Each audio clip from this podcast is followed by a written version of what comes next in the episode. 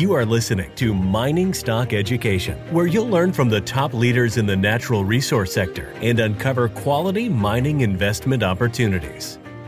In that book, I said that the one of the big risks for silver investors is that silver would have a shortage, and this isn't necessarily a good thing because if we have shortages, then they're going to the the G7 basically is going to say that silver is a tr- strategic metal.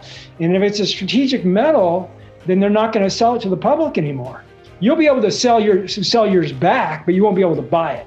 You'll be able to buy sovereign coins, but you won't be able to buy bars. 1,000 ounce bars, for, those are off the off limits for sure. But I think they'll take it down to 100 and even 10, 10 ounce bars where you can't even buy those. So once that happens, um, I think the price of silver crashes. Now, when does that happen? I think it's. I think we're fine until we get to seventy-five dollars silver. I, some guy this week said hundred. He probably is right.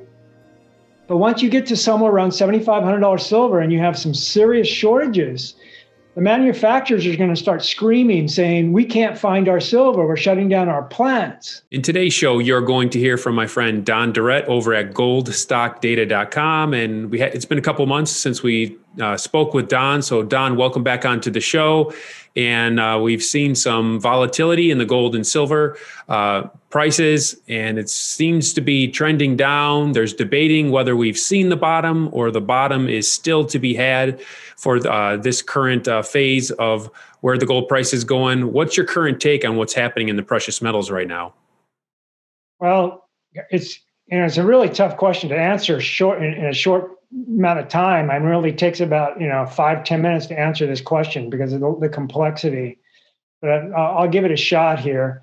So my thesis is was going back to November that I, that I thought that you know if, if Biden won that it was going to be really good for gold and silver because I didn't think the market would really like you know a Democratic administration coming in. But that that didn't hold. So once we got to January, we saw how the market, gold and silver reacted in November and, and December, and, and the markets overall. They basically, we haven't had a correction since Biden was elected in, in the stock market. And so we've had this risk risk on trade, and nobody really cares about gold. And, and so we got to January, and I basically I became bearish, and I, I basically been bearish since. And I've been saying that gold is trapped. And what I mean by trapped is the only way that gold can basically make a run and, and get to say 1900 and then make a, a, run to a new high is if we if that risk on trade flips and we go to a risk off trade. So basically that's going to require a correction. So i've been expecting lower silver prices but i don't know what the bottom is going to actually be. You know we traded under 24 yesterday. I think it's probably going to trade when the correction comes again I'm expecting a correction in, in this, this, quarter, the next one, Q2 or Q3, of at least 10%. So um, if that happens, I think silver is going to go down uh, below 22. So we're looking somewhere between 1850, which is the breakout, 1850, 1870 is, is where gold broke out last July. So we're looking at somewhere between there and 22. And I wouldn't be surprised if we go all the way to 20 when this correction happens. So I, I was hoping you know, that gold could hold like 1800 and silver could hold 25, 26. So when the correction came, you know, uh, 20, 1850 wouldn't be in play, but now they kind of are, which is kind of scary. But the other side of the coin is that if we look at all of the, that's why this is a long question, tough question to answer, is if you look at the, all the factors that are kind of going into the gold price right now, and all the factors that are kind of supporting the market. You know, again, this risk on trade, we haven't had a correction. You know, you have the, the COVID issue. I mean, people are going to start going back to work this summer, but it's going to take until the end of summer until everybody's back at work, and we won't really even know. Like when, when I do my newsletters, I've been ignoring like the PMIs, uh, the uh, the employment rates, all that stuff, know, all your macro numbers. I've been ignoring them because until people go back to work, we really won't get an understanding of the full strength of this economy.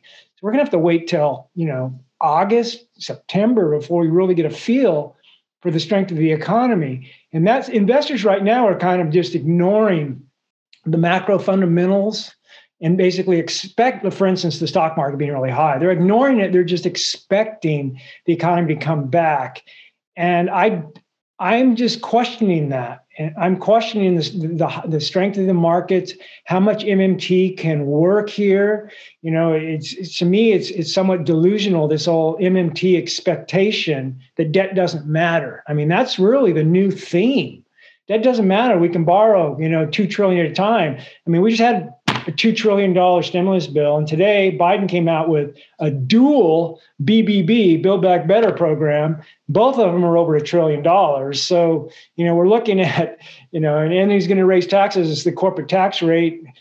Uh, it's going to be raised for the first time since the 1940s. Let that sink in. And I've been talking about this, about how um, this is really the first change in the American economic policy since the 1980s, and, and everybody's ignoring it. No one's talking about it.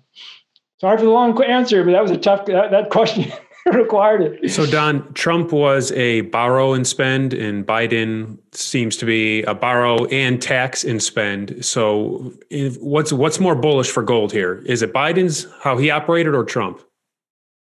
Oh, Trump basically scared me as far as being a gold investor. I mean, I remember back in 2016, the night he won I went out to my car and I, I before I turned on the key, I remember this vividly. Before I turned on the key, I was like, "Oh no, gold's going nowhere. Gold's going down because Trump is going to be a pro-business guy," and he was. And gold did nothing during his during his term, and I was pretty much right. uh, Biden is not a pro-business guy, and the only thing that hurts gold is a strong economy. The only thing that pushes gold to new highs is the what I call the fear trade and the big money isn't going to buy gold unless uh, they're afraid. And right now you have this you know, risk on, they're not afraid and they're not buying gold. So Biden's going to make them afraid at some point because he's not pro business. I mean, you can't um, raise the corporate tax rate and expect that to be a pro business type of a move. Um, and on top of that, this economy was much weaker than people really acknowledge. The only reason why we had GDP growth from 2016 or actually 2012 forward is because of all this debt that we've added. People, a lot of people don't realize is that when we print money, that goes to the GDP. Government spending is part of GDP. If you look at the GDP for the last 12 months, it is including all that printing which is an illusion. That's not so the under the underlying strength of the economy is a lot weaker than people assume. Um, yeah, the one percent are, are doing fantastic. The top five percent are doing fantastic, but the middle class is getting squeezed, and that's a reflection of the inherent weakness of the U.S. economy. We're no longer the dominant force. This goes back to my first question. I said there's a lot of complexities here. I think that Southeast Asia is now the dominant economic force in the world. No longer is the West, Europe, and the United States the economic engine in this world. Uh, GDP wise, we're they're bigger. We've added all up. I mean, the U.S. is number one, and Europe is right behind us. I mean, if you just as a group and Asia, but those are the three big groups, right? You got United States, you got Europe, and then you got Asia, Southeast Asia. I think they're the new dominant area, and I think that the dollar is going to. Um, we're we're playing with fire right now, thinking that we can borrow all this money and weaken the dollar and remain the dominant economic force in the world. I think this is a transition point myself. Don, as you know, it's in the economic uh, world that everybody's been talking about the rising interest rate on the 10 year treasury. Do you think that needs to peak out before gold uh, begins the next phase of the upcycle as well? Um, yeah, so this is all speculation, right? We don't know exactly how higher interest rates are going to impact everything. All we can do is guess. But I think that higher interest rates are basically bad for the economy, and the and the stock market is ignoring it at this point. I mean, Dow's at thirty three thousand, basically all time highs, um, and interest rates are rising. So you know, we got the 10 year at 1.7 today, 1.73. Um, if it gets to 2%, I've read where people think that is going to get the stock market to correct. And it probably will. Um, and so then you're talking about something that the, the, Fed has never done ever, which is which is what the Japanese have been doing, which is called YCC, yield curve control. So the Japanese back in 2016, they basically pegged their 10 year at zero. and they started buying bonds. Um, that was that's you know MMT in action, and so now everybody's saying, well, the, the Fed is going to have no choice. They cannot allow the ten-year to rise above two percent. So they're going to have to they're going to have to peg the ten-year. Well, I'll tell you what, it's not going to work. um, there's a difference between the Japanese economy and the US economy. There's basically three differences. The first is that the yen is not a global currency. So they don't have this pressure, external pressure that we have. For instance, when we debase our dollar, the rest of the world that's using those dollars they get they take a hit because the dollar's value goes down. So when they're selling their goods to us, they're getting less back. Um, that's not a good thing. Um, it's basically we're exporting inflation to them. Um, the second thing is they internal they basically internally uh, pay for their debt. Foreign countries don't own it very much of their debt. They do it all internally themselves. So they don't have that risk of a third country putting pressure on them, such as Japan was selling last week a lot of treasuries. That puts pressure on us, right? Japan doesn't have pressure. The third one is probably the most important, the most significant. They're a mercantilistic economy. They have a positive trade surplus. So it supports their dollar. We have a negative surplus. I mean, it's it's like night and day differences between the two currencies where they where they've been able to get away with MMT and not have inflationary pressures. And we think we can. Um, I think it's fantasy. I think the dollar is going to end the year below 88. If it doesn't, if it if it ends the year over 90, I'll be very surprised.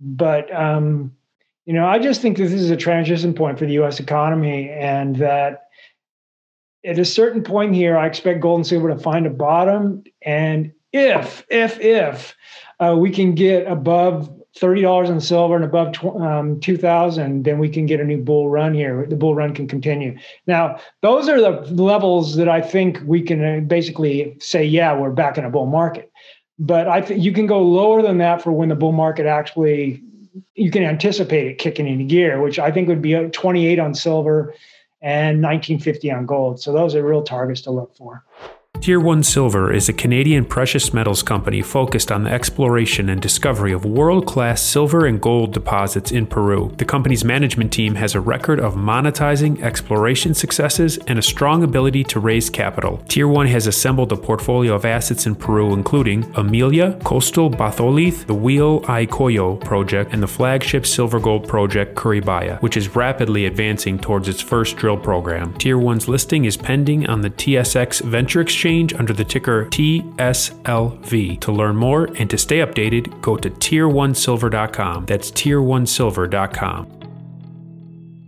Okay, so if we're going to still see a dip, uh, seems to be what you're looking for. Have you been on the sidelines with cash? Do you have? I see the list you put out on Twitter and on Seeking Alpha. You know, do you have your targets out there that you're looking to buy if gold and silver hit those levels? Um, yeah. So back in January, when I turned bearish, at that point in time, I started creating a list of stocks that I wanted to buy on the dip. I, I, that list has grown from from January to March to 15 stocks. So I don't know how many of those 15 I'll buy, but probably at least 10 of them when the dip comes. So yeah, I've basically been accumulating cash and accumulating a list of stocks that I want to buy on the dip. I always like to buy dips. I mean, that's when you make you get really good entry prices and I, and it gives me an opportunity to in, improve my portfolio, kind of fill in the blanks, you know, buy stocks that you don't own that you wish you owned, kind of thing. Um, and yeah, that's how you have. That's how I've done it as a long-term investor. I always thought of gold and silver as long-term. I never invest in the stock for one year. Never, never, never. It's always two to three, five years down the road.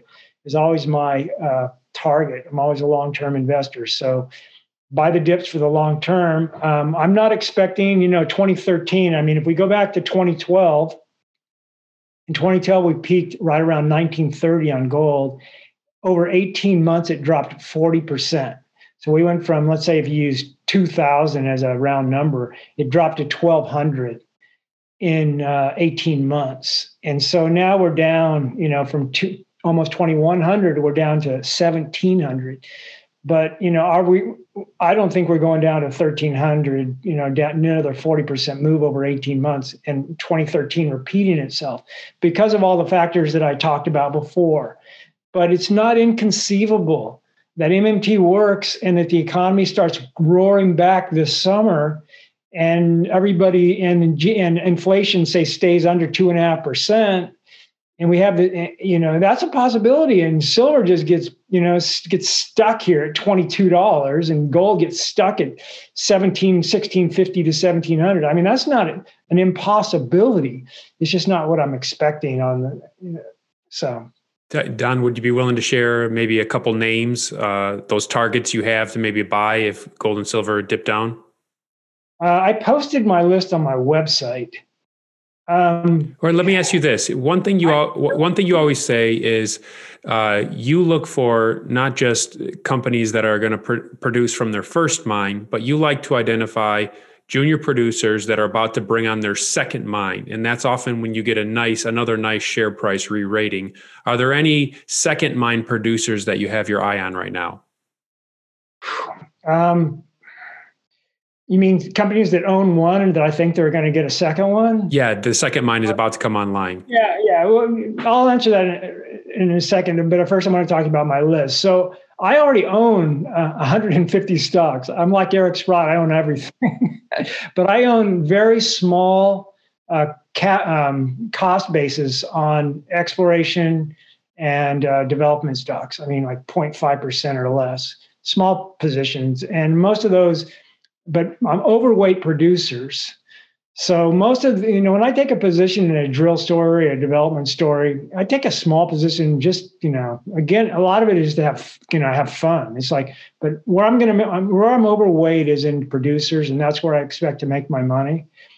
But so when so and at this time, there's not a lot of producers that are cheap. I know I have Karora on my list. I want to buy them on the dip because I don't own them.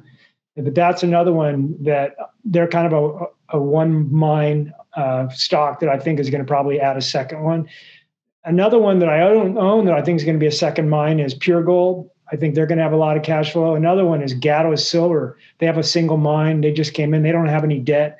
I think they're going to add a second mine. Those three look really good for, you know, Pure Gold's building their mine, Gatos in production, Karora's in production those are the kind of companies that I look for, real quality single mine companies that I think are going to add another one. Another one, K92.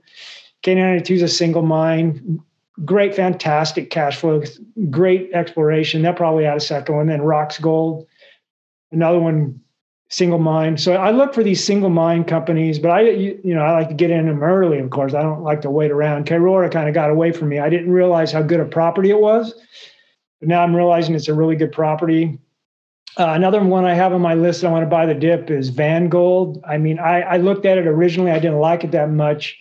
Then I re-looked at it and it looks really good. I'm really impressed. I, I think it's I think it's going to they're, they're going to start off mining about two million ounces, and so that's pretty good. If they can just maintain that and then find and then expand their resources, so that that's another one. So there's a long list for you. But I, I do want to say something about this silver squeeze.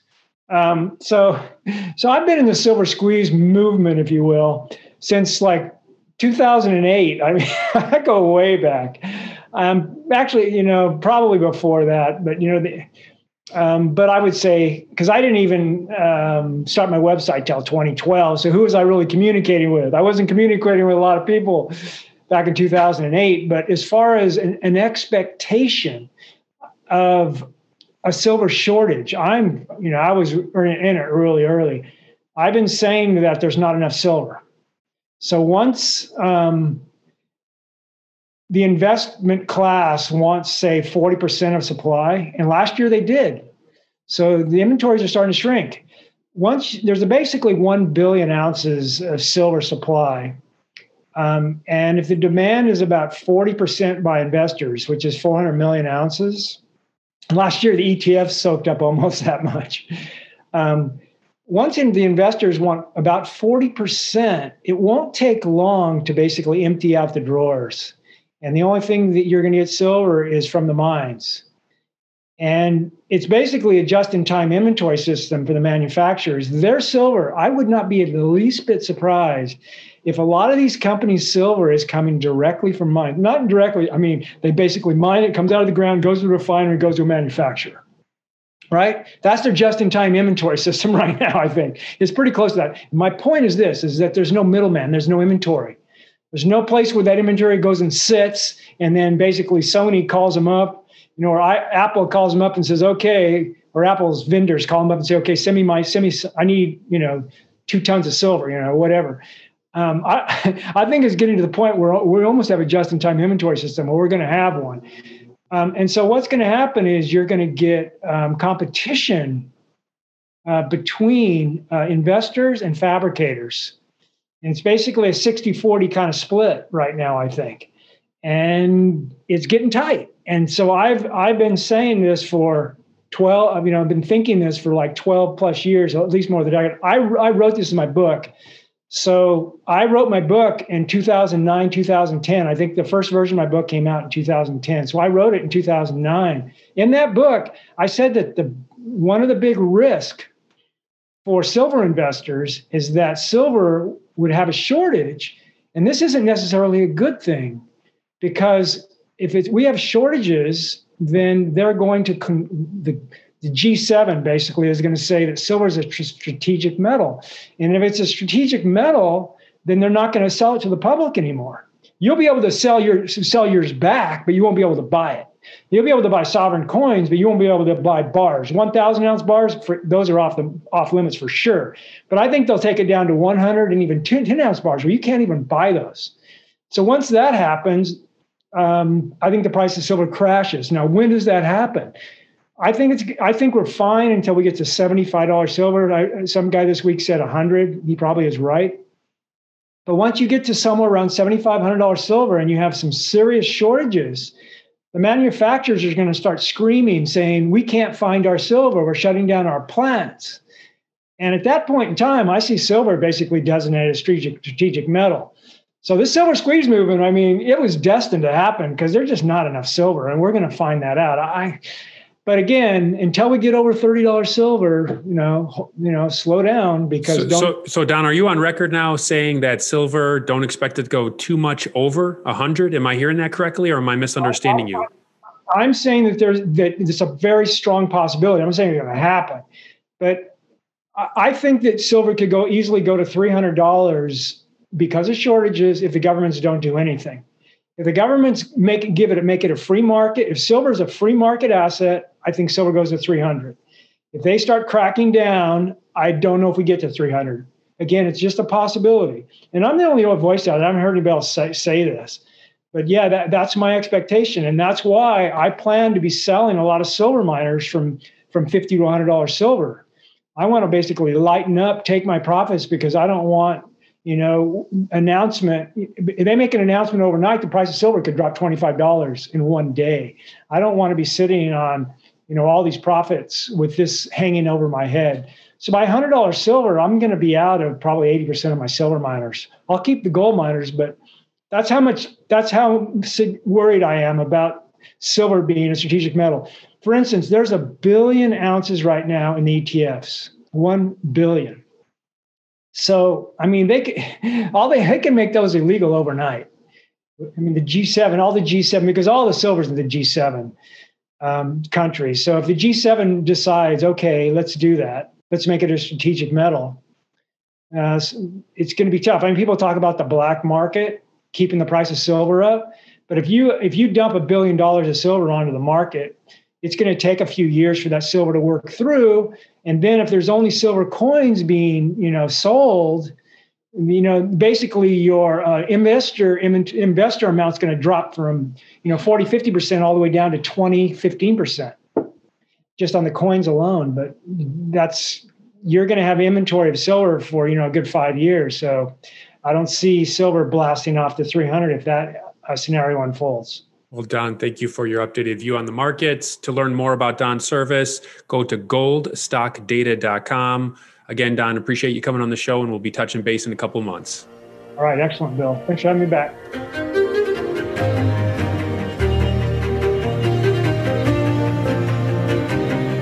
Thank you for listening to Mining Stock Education. Please subscribe and share this show with like minded investors. Connect with us at miningstockeducation.com and sign up for our email list to stay in touch. Much success to you as you learn about, invest in, and profit from mining stocks. The mining business is one that generates gigantic wealth. You know, a good drill hole that converts might cost fifty or hundred thousand dollars, and it might discover something worth a couple billion. There is no sector that I know of that has offered up as many predictable circumstances uh, where there was the possibility, certainly not the certainty, but the possibility of 10 for 1 returns, as there is in small cap and micro cap mining stocks concomitant with that, if you don't do the work, or even if you do do the work and don't discipline yourself on the sell side, there are very few places in the world where you can lose as much money as quickly as in mining stocks, too. I just started to study up on mining stocks and I just became fascinated because this is such a tiny sector and it's so volatile that either you could really you could do really really well or you could pretty much get blown out of the water really quickly the mining sector is a very risky sector. It can take your money very, very quickly. Don't fall in love with stocks. Don't be overly confident, and just do your work as best you can. Do your very best, but don't fall in love and don't get too overly confident because um, that's a recipe for disaster. I have met, you know, professional retail investors that have made a tremendous amount of money on the junior mining space. Some of them aren't accredited, and they just they spend their days researching, talking to people, being on the phone, being pouring through financial documents. But it requires commitment.